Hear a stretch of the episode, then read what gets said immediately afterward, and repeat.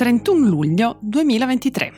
Un gruppo di influencer tedeschi, capeggiati dal modello e lifestyle coach Janis Danner, da 2 milioni di follower su Instagram, distrugge, nel tentativo di farsi un selfie, domina una statua ottocentesca di Enrico Butti posizionata nel giardino di Villa Alceo a Viggiù nel Varesotto. Dal video girato si evince che la distruzione dell'opera d'arte è frutto di una manovra azzardata, non una challenge, non una sfida, non un atto intenzionale, ma probabilmente un errato calcolo del rischio di far cadere la statua dalla sua posizione, unita forse alla mancata percezione della sua preziosità. In ogni caso, è un atto di inciviltà e tracotanza, di vera e propria stupidità.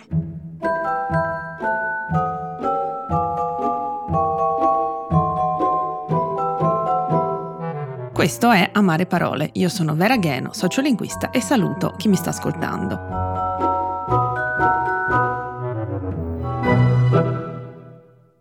«4 agosto 2023. La giornalista Concita De Gregorio scrive sul suo blog Invece Concita, ospitato da Repubblica, un'invettiva contro il gruppetto che inizia così.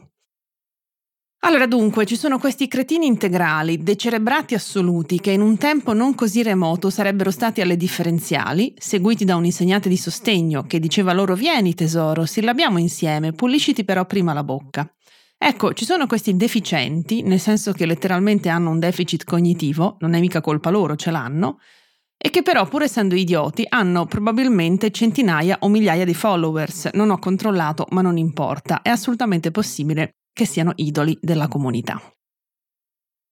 Per sottolineare dunque la stupidità dell'atto del gruppo di influencer, la giornalista ritiene di definirli decerebrati assoluti che in un tempo non così remoto sarebbero stati alle differenziali e poi ancora deficienti, nel senso che letteralmente hanno un deficit cognitivo.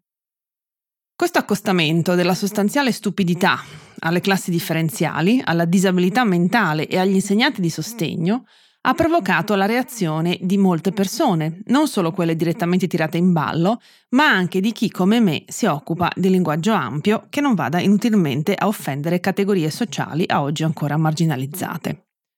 Personalmente ho condiviso su Facebook il pensiero della storica e sceneggiatrice Vanessa Roghi che riporto quasi integralmente.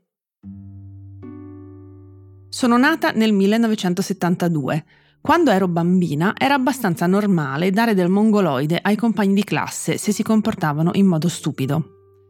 Ho avuto la fortuna, tuttavia, di entrare alle scuole elementari dopo il 1977 e da allora, un po' per volta, tutto è cambiato.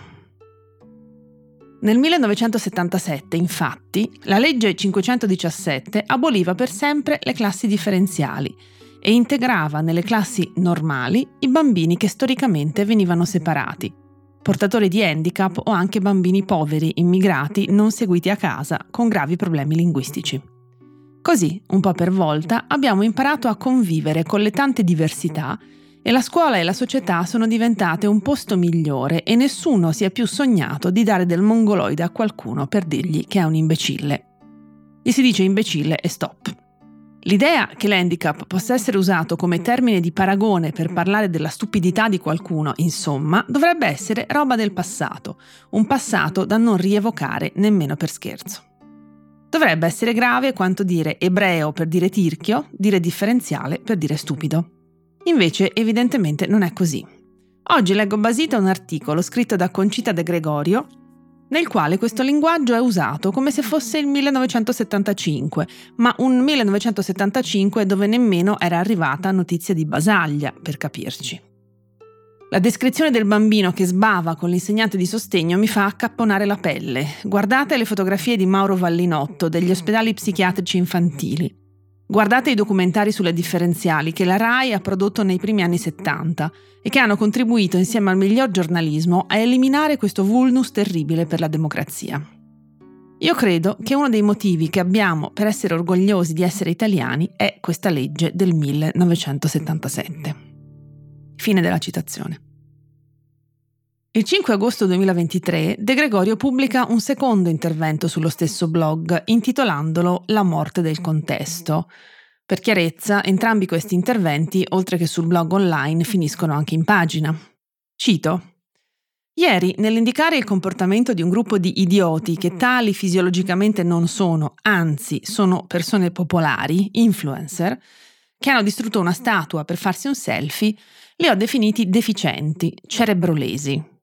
Apro parentesi, in realtà De Gregorio non ha usato il termine cerebrolesi, ha usato il termine decerebrati, ma vabbè. Alcuni lettori, soprattutto familiari di persone con handicap e anche associazioni, si sono sentiti offesi. Hanno ragione. Cerebrolesi non è un insulto, ma una condizione, mi hanno scritto. Completamente d'accordo. Chiedo sommessamente scusa. Avrei dovuto fare appello a un altro vocabolario perché di sicuro c'è una parola che ben definisce chi per fotografarsi davanti a un capolavoro, statue, quadri, bellezze naturali, provoca danni irreversibili. Ma non è una di quelle che ho usato. Chiedo dunque scusa sinceramente e convengo. I cerebrolesi sono persone meravigliose, afflitte da un danno. I normodotati che distruggono statue per postare una foto su Instagram non hanno nessun danno, invece. Chiamiamoli Ugo. A margine, penso che sia comunque la morte del contesto. Autorevolissimi pensatori e filosofi, financo semplici scrittori, lo hanno spiegato prima e meglio di me, mi limito a confermare. Il linguaggio politicamente corretto e il comportamento che ne consegue stanno paralizzando il pensiero e l'azione, specie a sinistra. Fine di nuovo della citazione. Vorrei analizzare quest'ultimo articolo perché entrambi, appunto, come dicevo prima, oltre che essere post su un blog, sono anche stati pubblicati sul giornale cartaceo e vorrei in particolare soffermarmi su alcuni aspetti. Il riferimento alle persone che si sarebbero sentite offese, il modo in cui la giornalista ha chiesto scusa, il tirare in ballo la morte del contesto, il riferimento al politicamente corretto. De Gregorio scrive Alcuni lettori, soprattutto familiari di persone con handicap e anche associazioni, si sono sentiti offesi.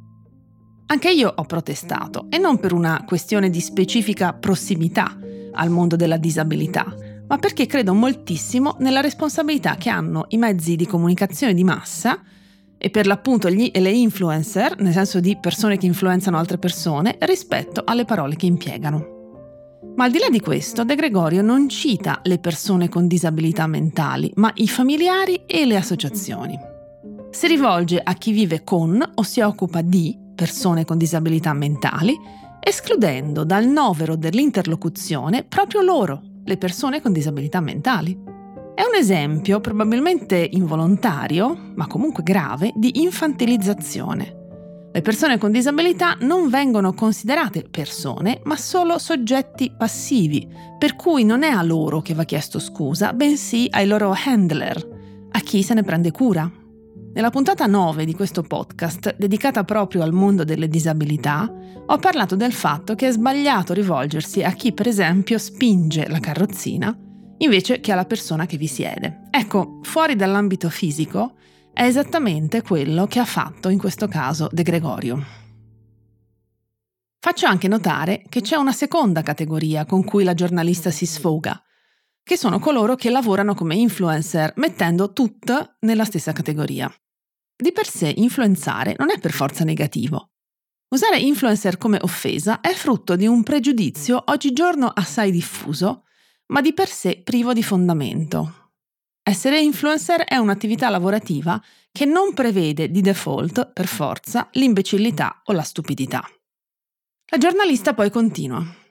Chiedo dunque scusa, sinceramente, e convengo. I cerebrolesi sono persone meravigliose, afflitte da un danno. Non è che per forza i cerebrolesi, persone con una patologia cerebrale, siano persone meravigliose. Non c'è bisogno di cadere nell'inspiration porn, nella pornografia dell'ispirazione per scusarsi. Le persone con danni al cervello non sono nemmeno per forza delle persone meravigliose, sono persone con lati positivi e negativi. Sono persone tridimensionali che non meritano di venire usate come termine di paragone per soggetti che si sono comportati in maniera stupida, ma che non vanno neanche elevati a exemplum, a santini. Come nota una mia commentatrice, la preside Maria Gele Infantino, la giornalista avrebbe potuto semplicemente dire avevo un'intenzione comunicativa che le mie parole non sono riuscite a rendere mi sono espressa in modo estremamente infelice, ho sbagliato, chiedo scusa. Così facile. Molte volte in passato ho parlato del fatto che occorre imparare a chiedere scusa. Non si chiede scusa a chi si è eventualmente offeso, addossando la responsabilità della cosa a chi magari per un'eccessiva sensibilità si è sentito a disagio. Si chiede scusa e basta, senza ma, senza distinguo. Passando oltre, a proposito della morte del contesto o collasso del contesto, è vero, abbiamo un problema di questo tipo in generale. Traggo da un articolo pubblicato sul Post il 18 settembre 2021 e intitolato appunto Il collasso del contesto sui social. Il concetto di collasso del contesto deriva da nozioni tratte dalle teorie formulate nella seconda metà del Novecento dal famoso e influente sociologo americano Erving Goffman a proposito delle strutture e delle dinamiche delle interazioni sociali. Goffman si occupò di come gli individui in un gruppo adattino la loro comprensione e definizione del contesto sociale in base alle diverse situazioni. In genere, le definizioni dei vari individui tendono a essere in armonia tra loro, in modo che sia possibile stabilire un consenso operativo ed evitare situazioni di imbarazzo o conflitti e normalmente un individuo distingue i diversi tipi di pubblico in modo da decidere di volta in volta le azioni più appropriate da compiere a seconda delle diverse situazioni sociali. Cioè, in altre parole, non si parla, non si comunica sempre e comunque nello stesso modo. Mentre queste operazioni risultano relativamente semplici e automatiche nel caso delle interazioni di gruppo faccia a faccia, l'adattamento delle performance nei contesti online è complicato dalla compressione e dall'appiattimento di più tipi di pubblico in un unico contesto. Basandosi sul lavoro di Goffman e di altri sociologi, alcuni studiosi come l'antropologo Michael Vesh e l'etnografa e teorica dei social media Dana Boyd hanno sostenuto che le piattaforme dei social hanno reso più sfumati e indefiniti i confini tra i gruppi sociali di riferimento, gruppi che per lungo tempo avevano modellato le relazioni personali e le identità degli individui. Sui social network gli individui hanno accolto una definizione di contesto che ammettesse la possibilità che una singola rappresentazione di sé, per utilizzare i termini di Goffman, potesse essere proposta ad amici, colleghi, genitori, insegnanti e altri gruppi eterogenei. Fine della citazione. Allora, è una teoria che condivido, ma nel caso di De Gregorio mi chiedo se sia pertinente citarla. Il problema non è un post disgraziato scritto con la mano sinistra, ma un articolo finito in pagina su un quotidiano nazionale, sia la prima sia la seconda volta. E per me il contesto di un giornale richiede un uso delle parole forse più ponderato di così. Quello che non condivido di alcuni commenti è la richiesta di togliere la parola alla giornalista, di chiuderle il blog. È sbagliato appiattire l'intera attività di De Gregorio su questi due articoli, scritti con poco estro, certo.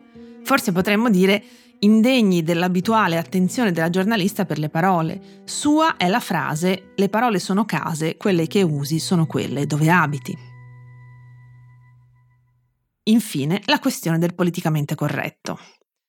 Partiamo da un aspetto importante. Esattamente che cos'è il politicamente corretto? Chiamo in aiuto un saggio di Federico Faloppa intitolato Breve storia di una strumentalizzazione, contenuto nel volume Non si può più dire niente, UTET 2023. Le prime attestazioni di politicamente corretto si trovano nel XVIII secolo in contesti statunitensi, ma all'epoca voleva semplicemente dire appropriato al contesto assume un senso polemico-ironico a partire dagli anni 60 del Novecento, decennio nel quale la New Left statunitense iniziò a usarlo per indicare chiunque fingesse di essere politicamente coerente o ritenesse di essere scevro da contraddizioni, pur non essendolo affatto. In ogni caso, seppure con valore ironico, a significare troppo dogmatico, rigido, l'espressione fu appannaggio della sinistra americana fino alla metà degli anni Ottanta, quando di politically correct si impossessò la destra, dandole il significato polarizzato e derisorio che conosciamo ancora oggi. Negli anni 90 l'idea che il politicamente corretto potesse portare a una riduzione della libertà di parola, a un crescente conformismo, a un fanatismo ideologico si continuò a diffondere. Al di là delle paure della destra, quello che stava succedendo, soprattutto nelle università americane, era che ci si stava interrogando sempre di più sull'opportunità di creare dei codici di condotta verbale che tenessero conto del crescente numero di persone razzializzate all'interno degli Atenei. E non solo, crescevano le persone non bianche, ma anche quelle queer, per accogliere le quali si stavano via via creando anche nuovi corsi di studio, nuovi insegnamenti. Il punto è che la parte più conservativa della società non vedeva di buon occhio l'aumento della diversità, nelle università come nella società tutta. Attaccando il presunto linguaggio degli intellettuali di sinistra e liberal, ricchi laureati provenienti dai super elitari college della Ivy League potevano paradossalmente presentarsi alla nazione come una anti-elite, quando erano loro di fatto il blocco economico e sociale che governava da anni il paese, e appellarsi alla classe media, soprattutto white, bianca, facendole credere che la sovversione dello status quo da parte della sinistra, a cominciare dall'implicito attacco al primo emendamento in nome della correttezza politica, era solo questione di tempo. In Italia la definizione politicamente corretto arriva già pesantemente connotata in maniera negativa, e quasi da subito serve per indicare la pretesa di modificare il linguaggio dall'alto, anzi di staccare il linguaggio stesso dalla realtà. Chi parla di politicamente corretto oggi parla di un movimento di pruderie linguistica fatto da gente che sarebbe completamente distaccata dai problemi reali, sui quali invece la destra avrebbe una praticità ignota alla sinistra. Stranamente, però, sono molti di più gli articoli contro la presunta dittatura del politicamente corretto che non quelli a favore. E questo forse dovrebbe farci riflettere. Ora, se è pur vero che esistono invasati e invasate e invasat in ogni contesto, che possono tranquillamente arrivare a dire a fare cose estreme e non condivisibili, pensiamo ai templari che uccidevano in nome di Dio i miscredenti, la maggior parte delle persone non arriva a certi eccessi e semplicemente si fa qualche domanda in più sull'effetto che le proprie parole possono avere sugli altri. Non c'è nulla di politicamente corretto nell'evitare di usare una patologia mentale come offesa. Per quanto mi riguarda fa parte delle regole del vivere civile. Una persona ignorante e stupida è una persona ignorante e stupida. Punto. Come sempre, quando una persona si lamenta del politicamente corretto, invito a riflettere su quali siano le sue caratteristiche. In questo caso abbiamo a che fare con una giornalista, quindi una persona che ha già una sua autorevolezza riconosciuta, bianca, eterosessuale, cisgender, di mezza età, senza disabilità né fisiche né mentali, con un corpo conforme, benestante, in vista. Non sono praticamente mai persone appartenenti a minoranze marginalizzate, a lamentarsi dell'eccesso di politicamente corretto, ma quelle che, torno a sottolinearlo, fino a tempi recenti sono state libere di usare le parole, o meglio di etichettare le persone diverse a loro piacimento, senza alcun contraddittorio. A parte la citazione, secondo me non pertinente, del politicamente corretto, al di là del parallelismo inaccettabile tra incultura e stupidità e disabilità mentale, quello su cui si può lavorare è che le redazioni diventino più competenti nell'individuare testi potenzialmente problematici in quanto offensivi nei confronti di questa o quella categoria ed evitare forse che anche i testi scritti da grandi nomi del nostro giornalismo, del nostro mondo culturale, finiscano in pagina senza una rilettura. E per questo ci sono infatti i sensitivity reader, una figura della quale tornerò in futuro a parlare. Cito da un post di Jacopo Melio del 5 agosto 2023. L'abilismo, come ogni forma di discriminazione, prevede regole ben precise per poter stare dalla parte di una certa comunità e supportarla anziché schiacciarla più di quanto già non lo sia ogni giorno in questa società che tende un po' troppo spesso ad accusare un inesistente politicamente corretto che in realtà si chiama semplicemente rispetto. Prima ci metteremo in testa che la disabilità non è una questione di nicchia, ma che siamo tutte e tutti coinvolti nel processo di inclusione, a partire dai gesti più piccoli, estirpando cattive abitudini come quella di usare parole inerenti a essa come termini di paragone per offendere, e prima avremo davvero un posto su misura di chiunque da abitare serenamente, senza più barriere fisiche e mentali. Ed eccoci alla fine della puntata.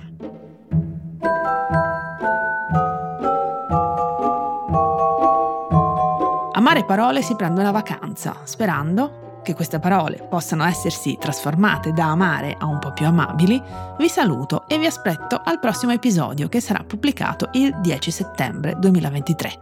Nel frattempo mi trovate all'indirizzo amareparole-ilpost.it. Morning, cioè il podcast che faccio ogni mattina per il post, si potrà ascoltare gratis senza abbonamento dal 10 al 19 maggio. Partiamo dall'inizio. Sono Francesco Costa, sono il vice direttore del post. Ogni mattina da ormai tre anni mi sveglio presto per leggere tutti i giornali e poi raccontarli dentro Morning e non solo. Insieme alle notizie, alle cose più importanti, alle cose da sapere, cerco di raccontarvi da giornalista anche un po' di dietro le quinte dentro Morning, dei giornali, dei meccanismi che fanno l'informazione. Morning è un podcast normalmente rivolto alle persone abbonate al post, ma appunto, siccome compie tre anni, per ascoltarlo dal 10 al 19 maggio basterà semplicemente scaricare l'app del post, che è gratis, registrarsi con un account gratuito anche quello e ascoltare Morning, Morning Weekend, anche l'archivio. Se volete, se siete curiosi, è una buona occasione per provare. Prometto che ascoltando Morning non vi mancheranno poi per tutta la giornata gli argomenti di discussione, prometto anche che non parlo sempre così veloce. A presto!